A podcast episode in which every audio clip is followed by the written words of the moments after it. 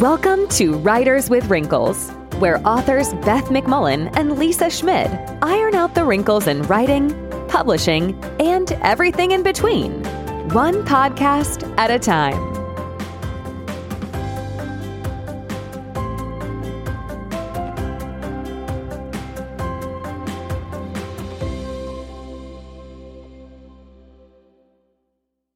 So you wrote this novel and your main character is 14. Is this book middle grade? Is it young adult? What are the rules? How do you know? Don't bang your head against the wall, just stay where you are and listen to the latest Writers with Wrinkles episode for all the answers.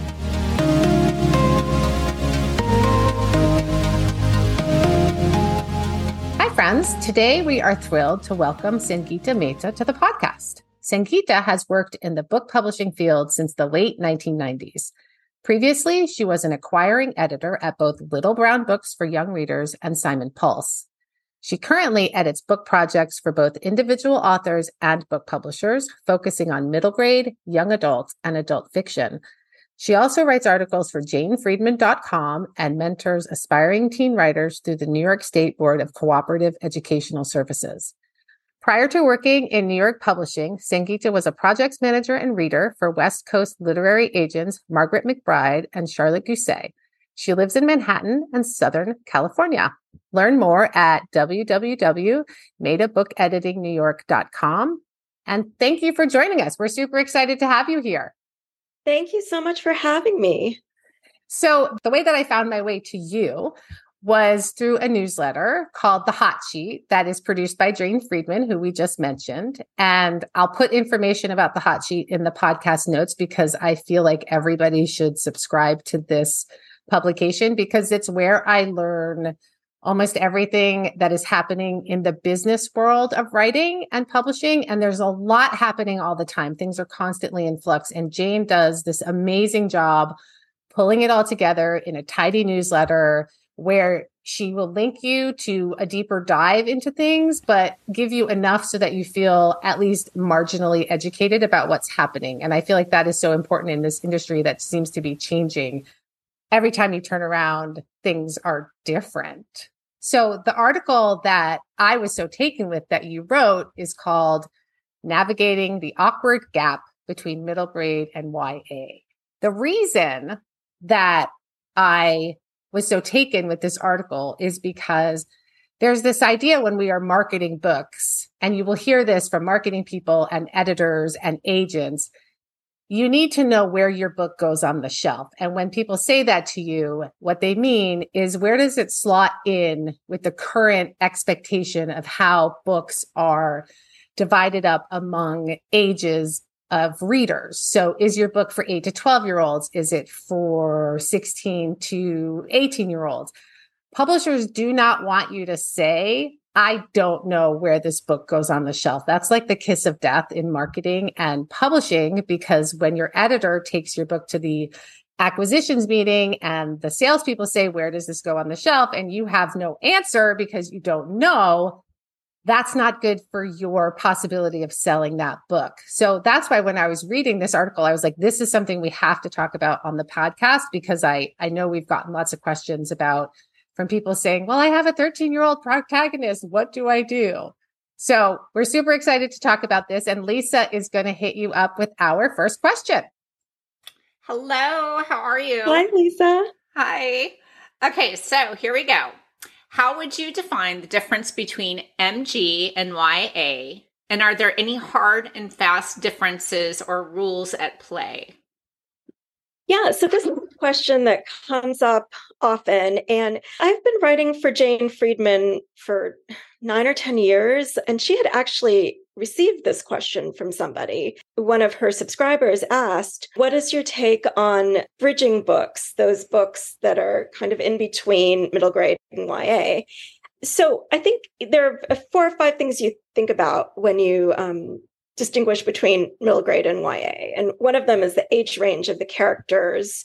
Like in really simple terms, usually middle grade is for 8 to 12 year olds and YA is for 12 and up. There's also the topics. So traditionally, or uh, there was a time that um, certain topics weren't really accepted in middle grade, you know, what, what we might call mature topics. But that's changed now. A while back, YA was considered edgy, whereas middle grade was considered more sweet.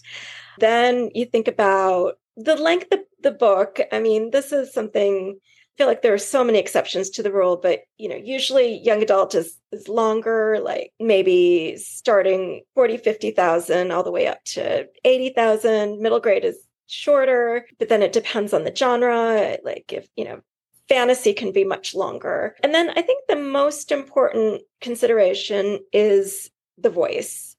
Like, does this character feel like they are nine years old or you know does this character feel like they're 13 and that's just a, you have to just go with your gut for the most part. So are you i'm seeing a lot of chatter out there in the publishing world about with mgs wanting people wanting shorter books because i see like middle grades getting longer and longer and longer and all of a sudden you're just you know there's so many kids with a shorter attention span. Do you see there's like a want and need from acquiring editors more for that maybe 35 40,000 word count? I, I think I know what you're talking about. I feel like a librarian recently wrote about that. Like, let's, we need shorter books, specifically for middle grade. I would think that agents and editors, acquiring editors are open to, you know, both really like short books and if there's a really complex fantasy world, well, then maybe the book has to be longer. So I know that YA has historically been edgier. There's more difficult topics that are addressed, you know, and you're seeing a lot more of that going into MG.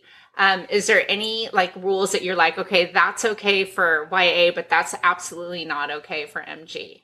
The agents I spoke with, so I spoke with four different agents and a few editors, and I interviewed them each individually, and they were all in agreement on that that um, no topic is off limits for middle grade. Yeah, which is which is interesting because I can see like from maybe a parent's point of view, well, my you know 10 year old should not be reading about such and such topic, but you know, everyone I interviewed said, no, there are kids actually experiencing like, you know, body image issues or anxiety and depression, or they've witness gun violence or you know there's there's all these topics out there that we would think oh maybe it, i can see people wanting to shield children from them.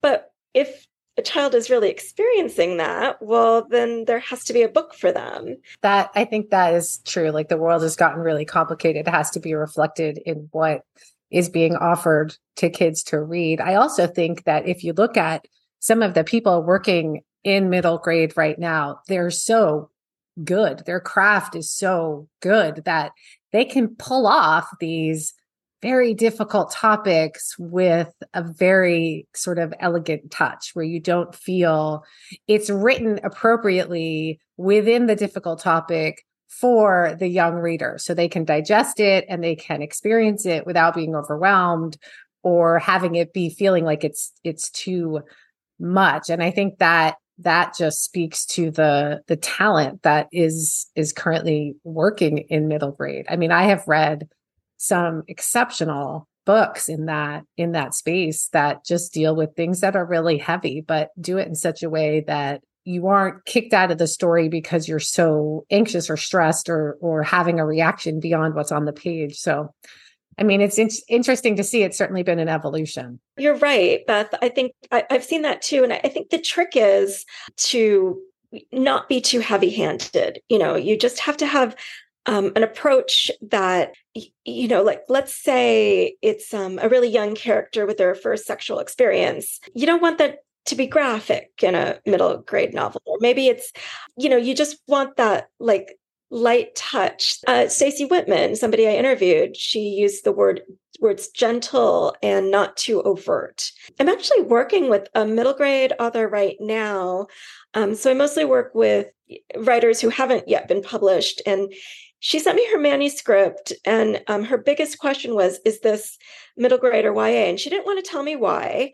And she just wanted me to read it. And and I, I figured out uh, why she was so concerned. Like it's about a, a sixth grader. The the main character is 11 years old. She's going into sixth grade. and the grandfather lives with the family and she's never allowed to be alone with him and then you find out slowly the grandpa does not so good things. He does it to to one of her friends and that's why the friends no longer talk but the story is mostly about why her friend is no longer talking to her but it never really gets into those like what exactly went on and we don't need that detail. No, we um we had an author on a couple weeks ago, Sally Pla, who writes middle grade primarily with neurodivergent protagonists, and she was talking about this very thing about how in her latest book she had some of the more graphic stuff happen off camera off, you know, in the background. So she wasn't having to get into the weeds on that. It was there, but it wasn't, it was kind of in the background. So you know it had happened and there's some abuse. That's what she was dealing with, this character. And, but it's not, you're not having to experience it as it's happening. It has happened already. And she does an amazing job. So I think she's a really good example of somebody with that deft, light touch who can deal with really horrific stuff without it being overwhelming. Right, because it's happening out there. Like, yeah, it, unfortunately, like there are young kids who, you know, might have a an uncle or a teacher who touches them a little too much and, and they don't know what's going on and it can just focus on that like wh- what is happening and i think we're that authors are writing the books that the kids need and it it's unfortunate that we need them but we do need them so our next question, and this I, I find myself thinking about this a lot since I read your your article, which was published in the May 10th edition of the hot sheet. So it's been a little while and I'm still thinking about it. And you had said that sometimes the difference between middle grade and young adult is based less on age and sensibility and more on region. And I was kind of blown away by that. I had never even considered that there could be regional differences in how we look at these two genres. So can you talk about that? Yeah, I, I mean, this is also something that came from Stacy Whitman. Anyone out there, if you want to interview somebody about children's lit, interview her she's just, she has so much great information to share but you know she said something like the ya market looks different in the i think rocky mountain area compared to new york city or california um, because of local you know, tastes. And i was thinking about that because I, I grew up in california in a suburb and I think we were kind of shielded from a lot of what was going on in the world, like many suburban kids are. In big cities, what's considered YA adult crossover might be more for, for the suburban kids, might be just fine for them. Oh, that's what all teenagers deal with. She was also talking about how there are differences between the UK and the US. I was just looking on the Waterstones website, like that's the major bookstore, uh, bookstore chain for them. And they actually seem to distinguish between teen and YA. And I'm not sure what the difference is, but because I think here we use it, those two terms pretty interchangeably. YA, such a new category. And if you think about it, it hasn't really been around that long.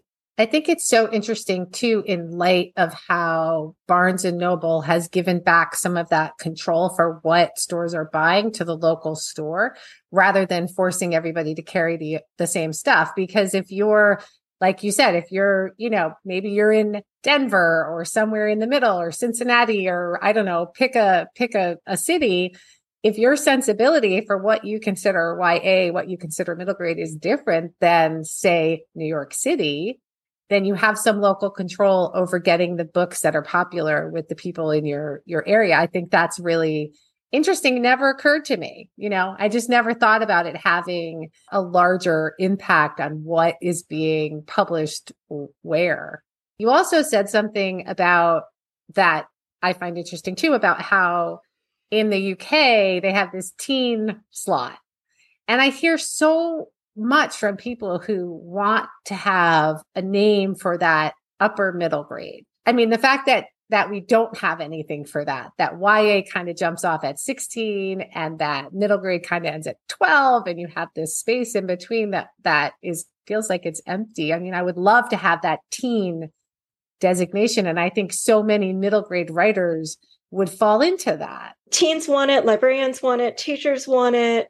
I think everybody wants it. But what happened was that publishers figured out i'm saying this because i worked at little brown when twilight was first published and gossip girl took off and they figured out pretty quickly that all these adults are buying these teen books and so i think you know and other publishers saw the same thing and they started marketing more towards adults and then yeah you lose this segment of the population that you know deserves to have their, their books written for them and the agents I interviewed, I, I tried to ask them about young YA, and most of them said that it's hard to find an acquiring editor who's looking for young YA. A lot of times they'll tell you to rewrite it too, like rewrite it younger or rewrite it older. Yeah. Like so you're yeah. not so you're not falling in that middle space, but then that middle space is empty. It's interesting that you should be talking about this. I have a friend who and it made me wonder, it's like, does YA always have to be so edgy and dark? But it feels like it you always have to push the envelope. And a friend of mine wrote a story that I thought was really good.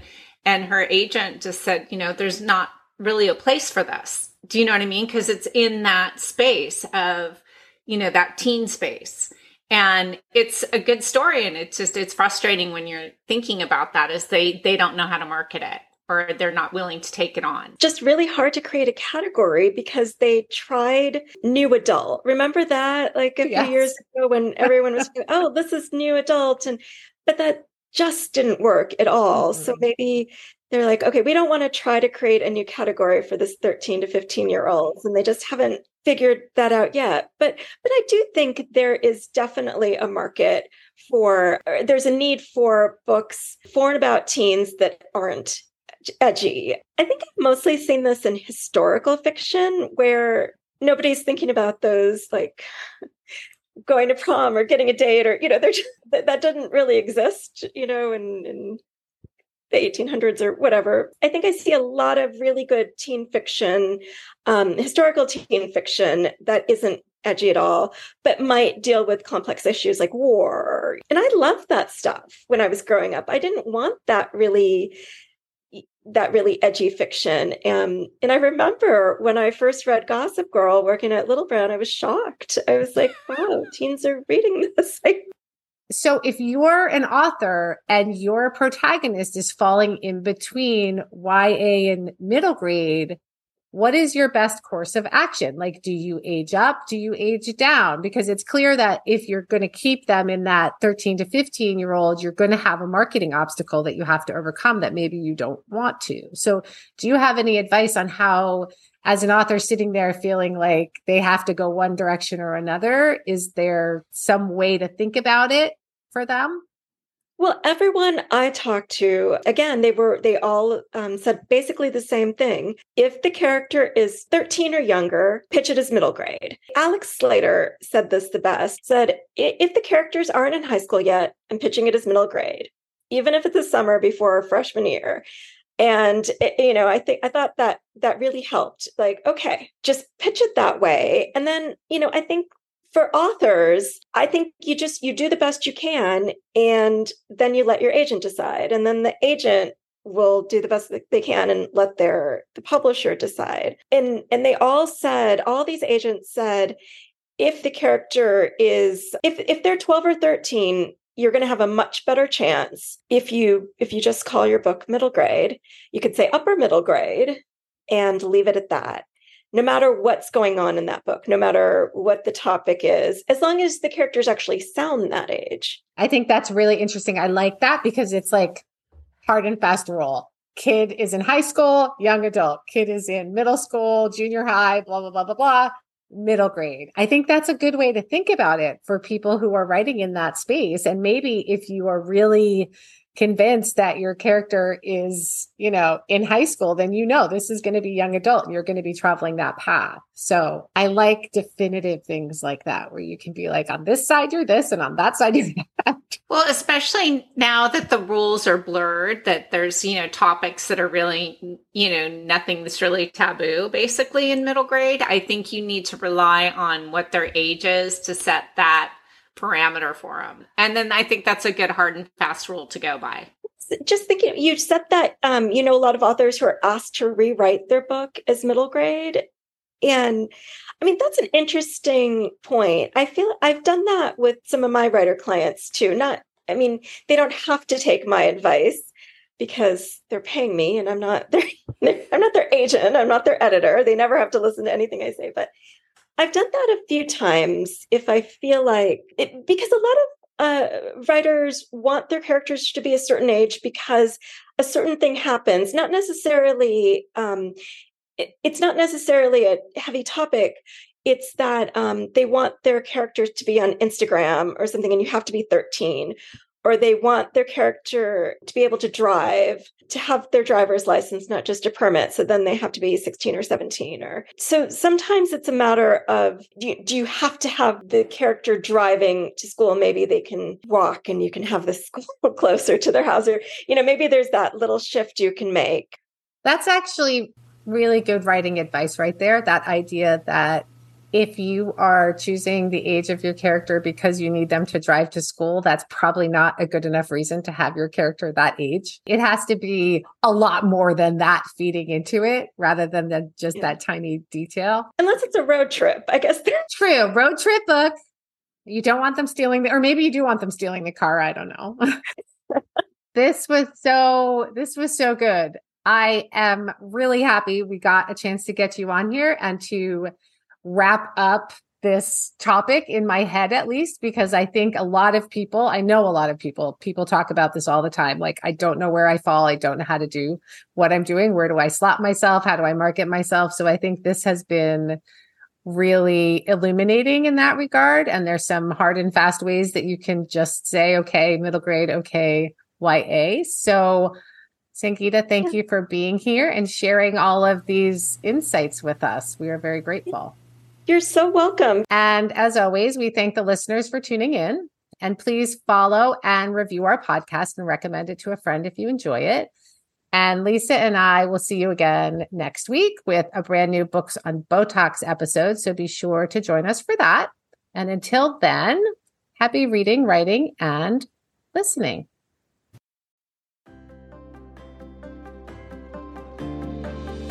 Thanks so much for tuning in to this episode of Writers with Wrinkles.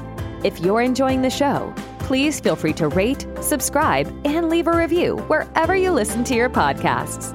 This helps others find the show, and we greatly appreciate it. Thanks again for tuning in, and we'll catch you in the next episode.